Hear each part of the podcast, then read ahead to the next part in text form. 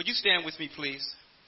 Today, Lord, we lift up the fire victims, those who are still being evacuated. We pray for my brother in law, Mark, and we are praying for those that we know as well as those that we don't know, those that are in shelters, all of the help that is poured in. We thank you for that. Now we also pray that when all of the the emotions and everything begins to die down, that we as a body of Christ will look to see what can we do to help sustain people individually and just to be helpful on a longer term basis. We know that oftentimes help may pour in, but we often know that after some time things can be forgotten. Help us to remember that, Lord, it can be this entire body. We lift up Santa Rosa, uh, Santa Rosa Baptist, many members having lost their homes. We're praying for the congregation there, the saints, the people of God, those that are still ministering to those that have lost things. Help us to keep in mind that we show our love for God by loving people being supportive and helping them through the difficulties. We pray today that you will help us as we hear the word of God, that you will be with us. We pray for traveling mercy as we dr- travel to Stockton today. Pray for Pastor Warren, the anniversary, those that will be driving in from various places. Pray for the minister speaking this afternoon. We do love you and give you the glory. Now give us ears to hear the Spirit is saying in Jesus' name. Amen. You may be seated. Today, Sister Carolyn Anderson will be the speaker for this afternoon service. She has accepted her call into the ministry. And Sister Carolyn, who's a tremendous musician, will be the speaker at the service. Today, I want to draw your attention to Matthew chapter 23, verses 23 through 28. And we are continuing with part two of the message the hypocrites, actors on stage. The hypocrites, actors on stage. Matthew chapter 23, beginning at verse 23. Woe to you, scribes and Pharisees, hypocrites, for you tithe mint and dill and cumin, and have neglected the weightier matters of the law, justice and mercy and faithfulness. These you ought to have done without neglecting the others. You blind guides, straining out a gnat and swallowing a camel. Woe to you, scribes and Pharisees, hypocrites, for you clean the outside of the cup and the plate. But inside, they are full of greed and self indulgence. You blind Pharisee, first clean the inside of the cup and the plate, that the outside also may be clean. Woe to you, scribes and Pharisees, hypocrites, for you are like whitewashed tombs which outwardly appear beautiful, but within are full of dead people's bones and all uncleanness.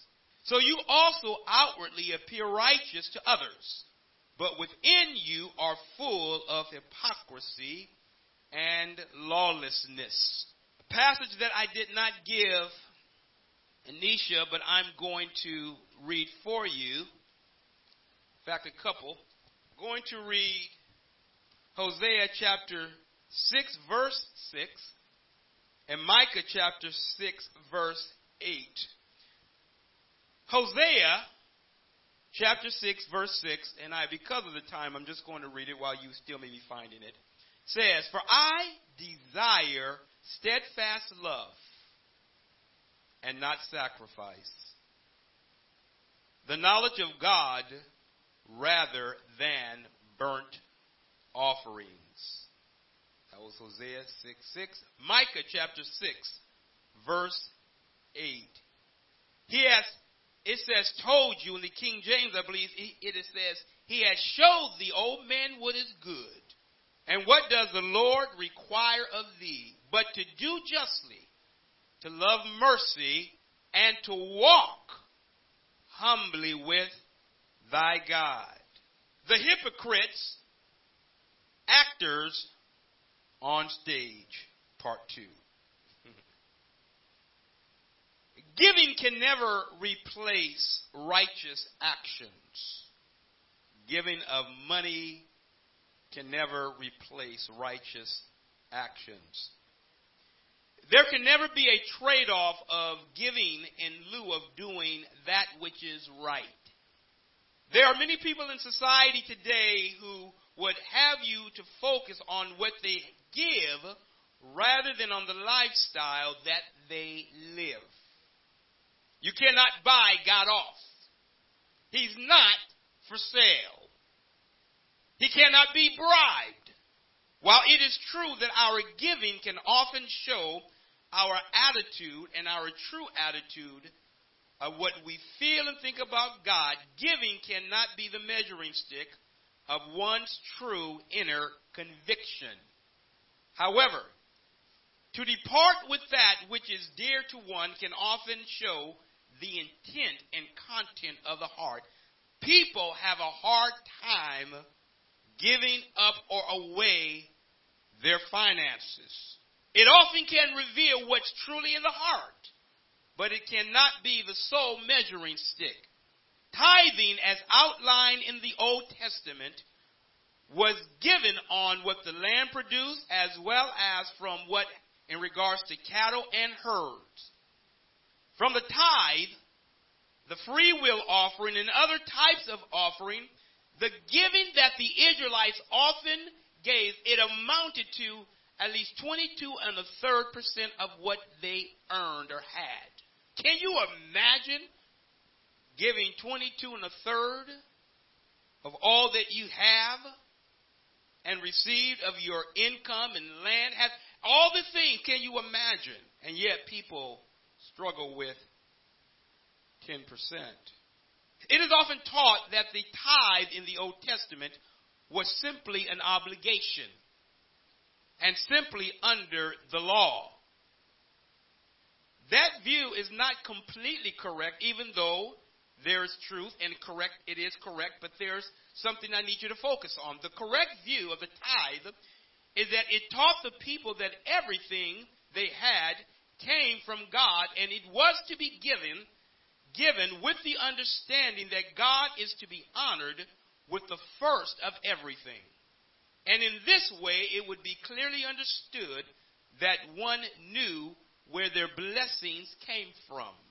It was often stated that when one gave an offering and a tithe in the Old Testament, it was to help them to remember that God was the one behind what they had received, and they were to give it with the understanding that I don't have anything of myself, but it all comes from God. And my giving is reflected with the understanding that I am blessed and give because God has blessed me. The tithe was given to support the Levites and the priests in the service of the temple. The tithe, though, does not start in the law or the giving. It starts back in Genesis when Abraham, before the law had even been given, gave a tenth to Melchizedek, the king of Salem. The tithe was brought to the Levites who were accompanied by the priests who oversaw the process, and then the Levites gave a tithe of the tithe to the priest. The word tithe simply means 10%. That's what the word means. Tithe means 10%. In the New Testament, you don't hear much about tithing because it is with the understanding that the Jewish people automatically already knew the tithe belonged to the Lord. That is not the problem they had. But the New Testament raises the standard so that when one gives, one is to give from the bottom of the heart, understanding that we don't come thinking of the minimum, but how do I give my best because God has given me his best through the Lord Jesus Christ. So when one gives, they don't think of the tithe so much, but how can I give my best? Now, the tithe is a good place to start, but it should not be the end point of which you are looking to give, but it should simply be what is a good starting point for me? The religious leaders that Jesus is addressing were so wrapped up in show and tell that they loved ritual rather than God and loved more money more than righteousness and justice. Point number one, I want you to consider majoring on the minor while swallowing the camel. Majoring on the minor while swallowing the camel. The rabbis, in their traditions, had gone to great extremes and great lengths to carry out meticulously details of certain aspects of the law while neglecting that which was most important, which was justice, mercy, and faithfulness. They went to great extents to make sure that they followed those minutiae of the law.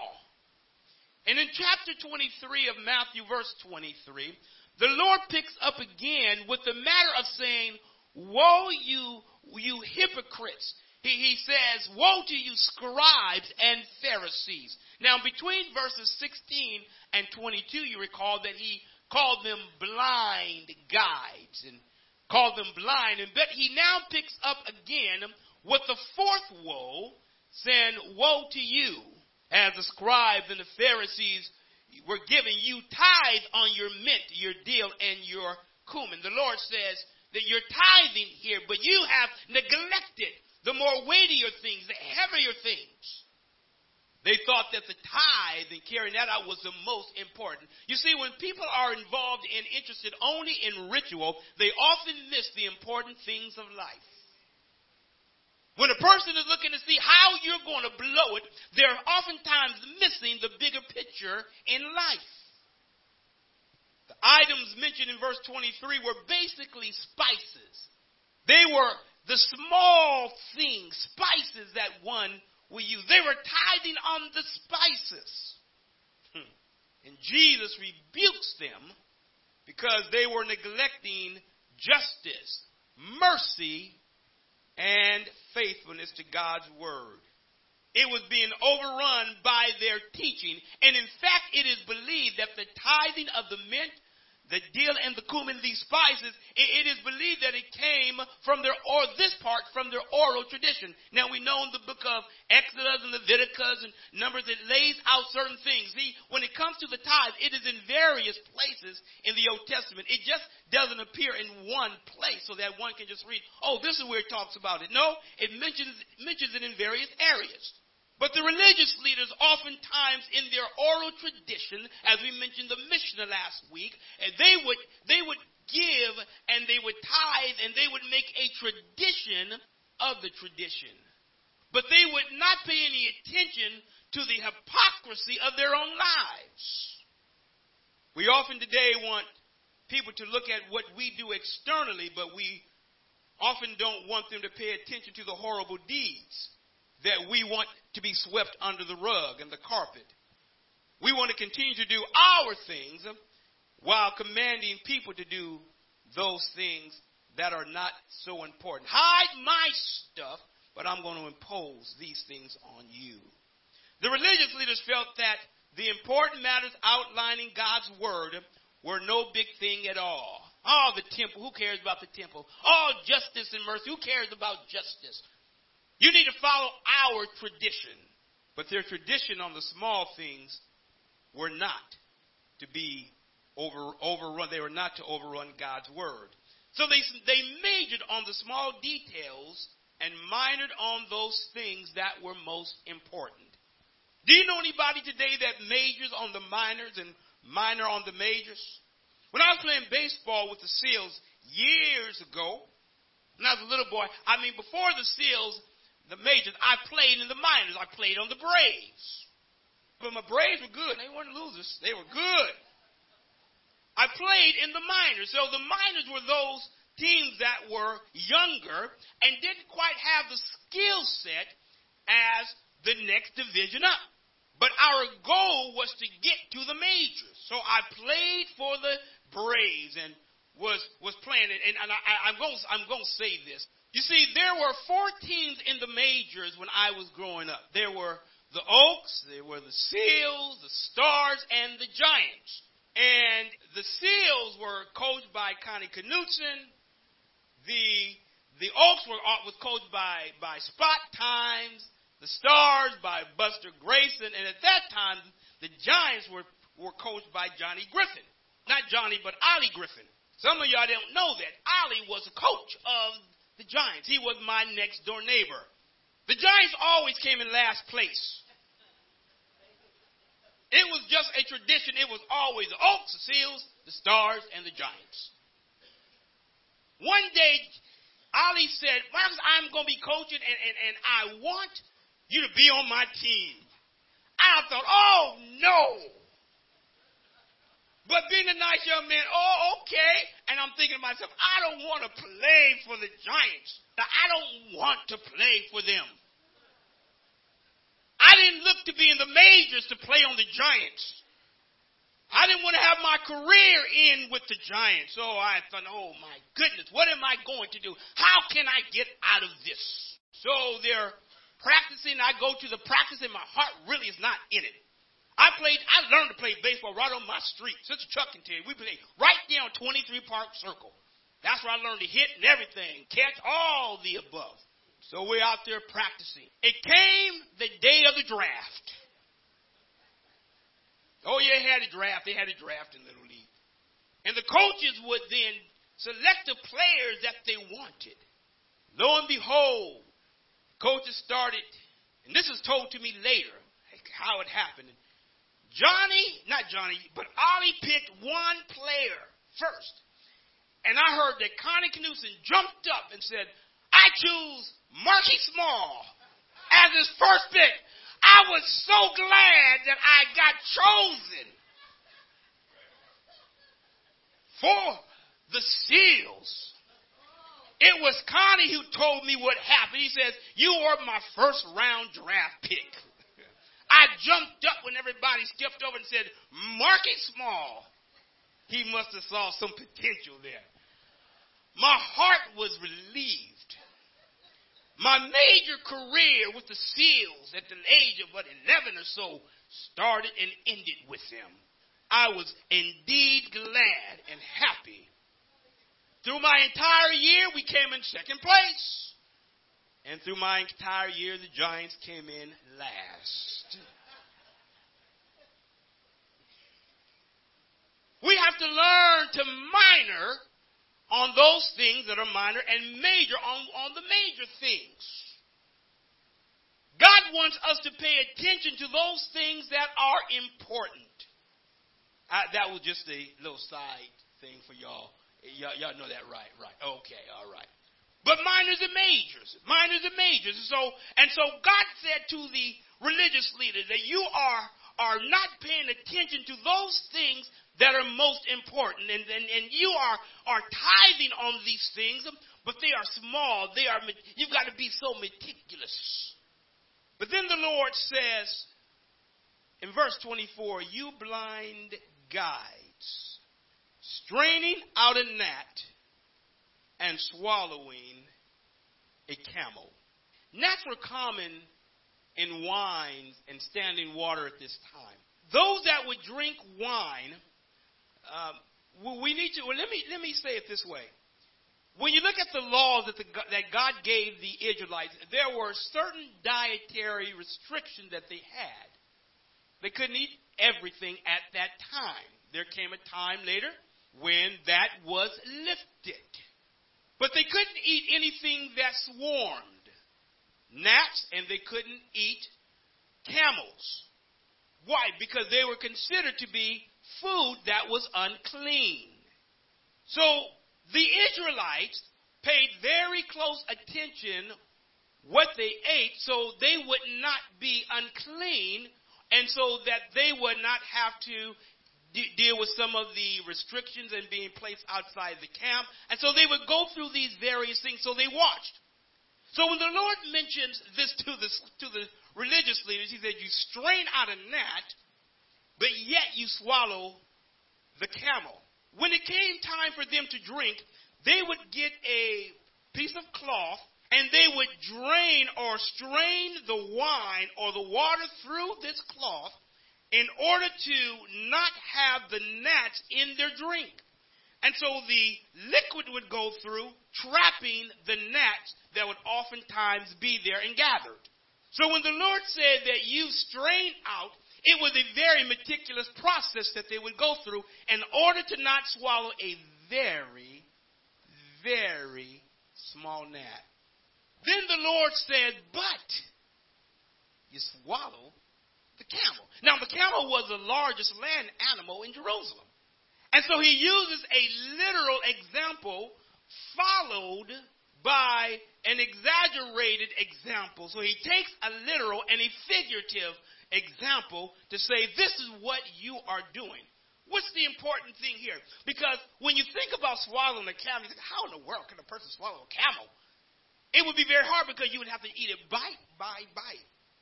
You see, they didn't consider and recognize that the small things that they were doing really was no big thing.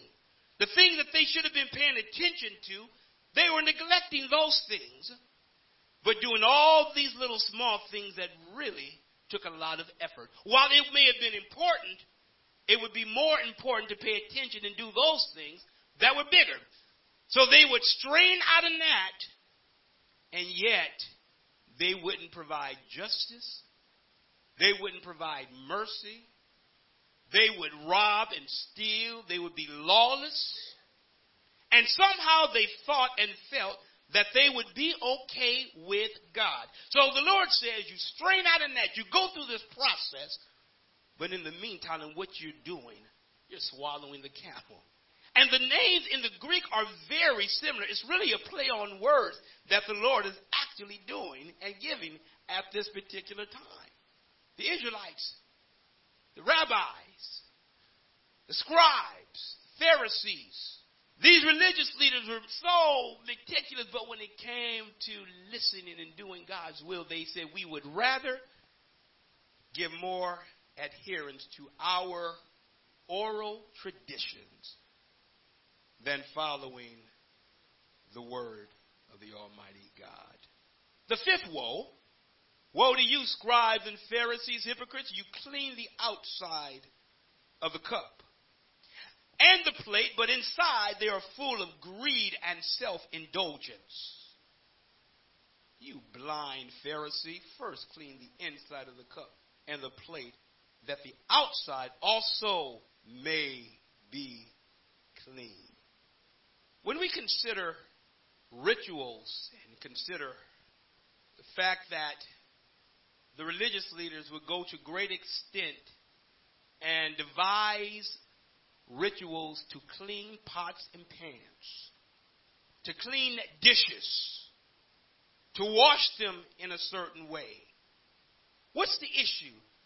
If you are only polishing and washing the outside of the cup but not dealing with dealing with what's on the inside, you're going to be contaminated. You see, the religious leaders were so busy trying to look good on the outside that they really paid no attention to that which was on the inside.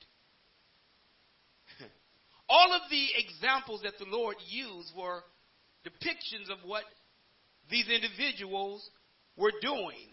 You see, if you went to a restaurant and you had a dirty glass, you would say, uh, This glass is dirty. May I please have another glass, a clean one? When they brought you that next glass, you would inspect it probably more than you did the first one to be, be sure that it was clean. If you lifted up that glass and it was a little greasy, said, This glass is dirty too.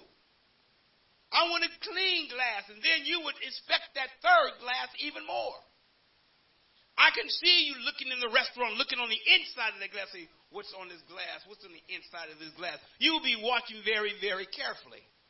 The religious leaders were very busy cleaning the outside of a cup. You see, I worked at a restaurant once. I worked at Houlihan's. And it was my job to make sure that the dishes were clean. So that you all that went in there weren't eating from you know, silverware that was just put in the back and put right back out there on the table. It was my job to make sure that they were clean. So we would take some solution. People bring in the forks and the knives and the spoons, and we had these different little containers set up, and we would put them in the solution until they were ready to be washed to help with the cleaning process. Then we take them and rinse them, and we put them in these containers and send them through some very hot, soapy water that went through the cycle and it came out on the other end. It was my job not to stop the machine halfway through, even though sometimes the waitresses and waiters wanted me to. Say, we need the dishes, we need them. It ain't ready yet. Come back. So they had to go through the cycle. When it got to the other end, they would take those silverware that was clean and put them back out there. Now, what would it be like if they took the silverware and they brought them back. I took a little squirt, I squirted one of them and put all the rest back out there. Here they are. Go and put them on the table. Y'all wouldn't like that. People wouldn't like that. They wouldn't be clean. It was my job to make sure they were clean. Well, the religious leaders, what they would do, they would take their dishes and they would meticulously wash the outside. But remember this the Lord is dealing with that which is spiritual. See, they, they weren't so important, they weren't so much considering what was most important. You see, if you only polish the outside but don't deal with the inside, eventually the inside is going to show on the outside. The Lord says, You blind guides, clean the inside first. You already cleaned the outside, but you need to deal with the inside. What's on the inside? There was greed and there was lawlessness. You see, if you've got righteousness on the inside, eventually that's going to start to come forth. It's going to show on the outside eventually. We need to deal with that which is most important in our lives on the inside. Stop trying to get people clean before they're saved. There are some people where they come to church, they haven't maybe been to church. Take off that hat some guy. Put off, you in church. That person might have just thought for the first time, I, I, he said to himself, I'm never going to church again.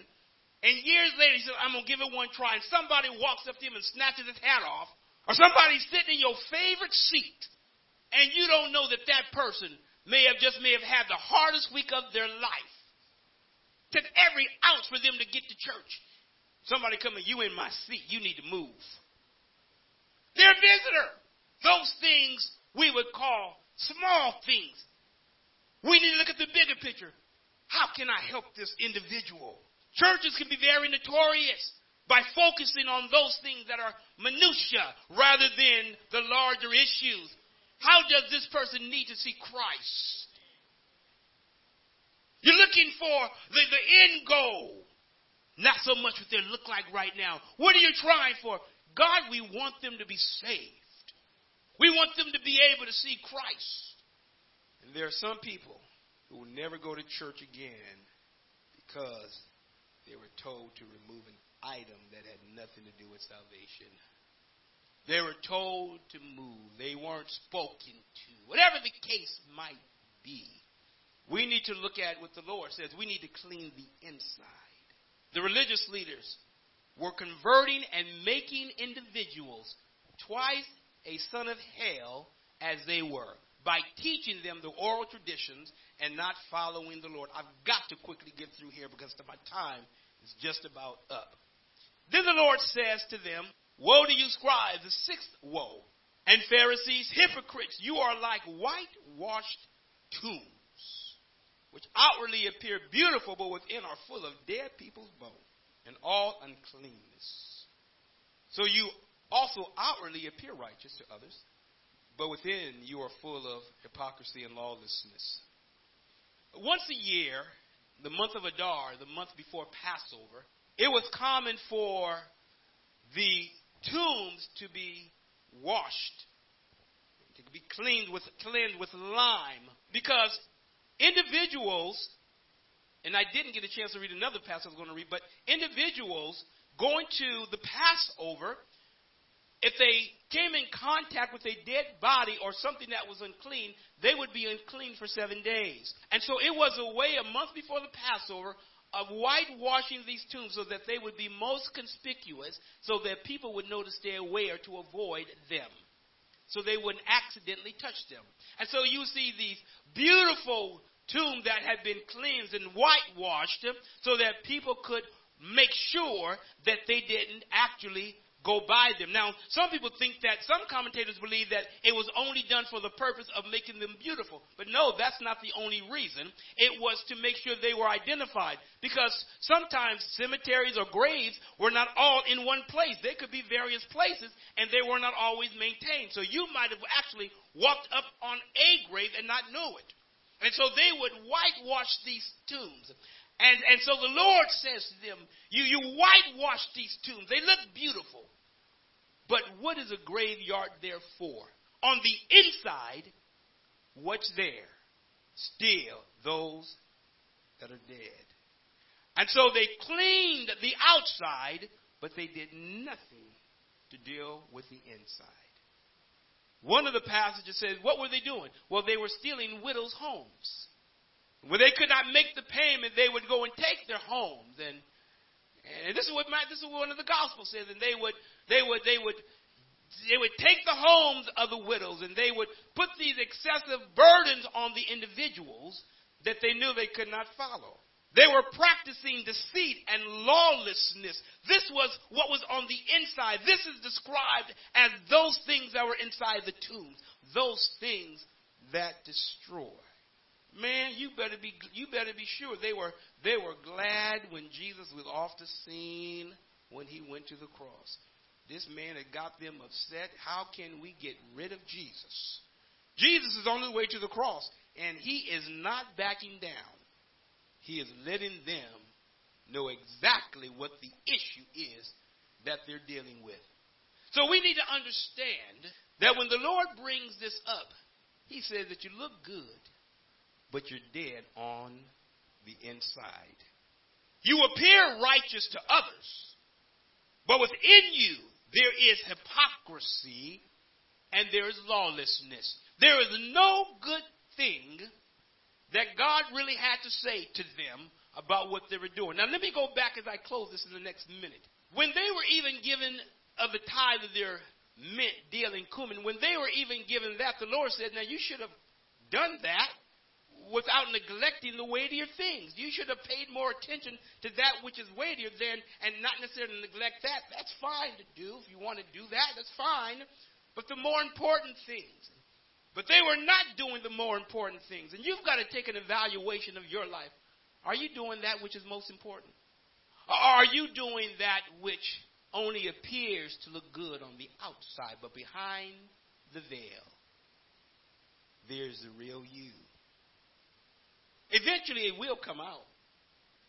People will eventually see what's there. So they were big actors on a stage.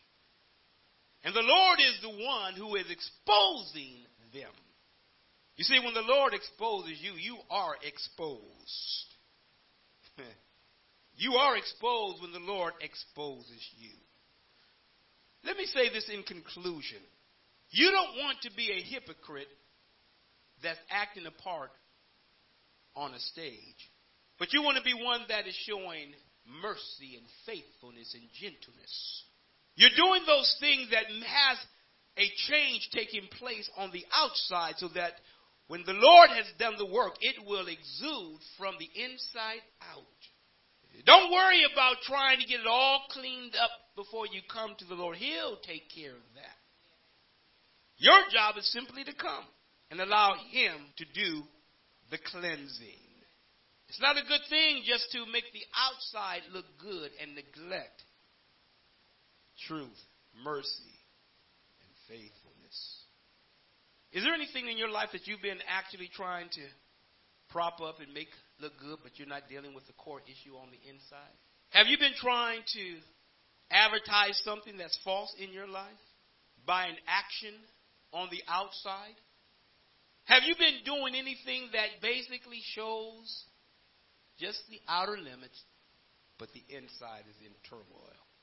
Today is your chance to basically get it right. It says, Lord, I want to reverse the process. I want to pay attention more so to those things that are right.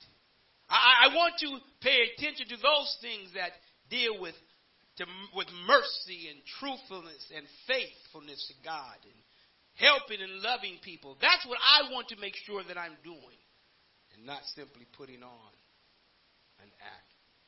It's a bad thing when we put on an act only to be seen by those on the outside, but the Lord is the one that's going to be exposing. So I encourage you today, make the change on the inside. Allow the Lord to make the change on the inside of your life.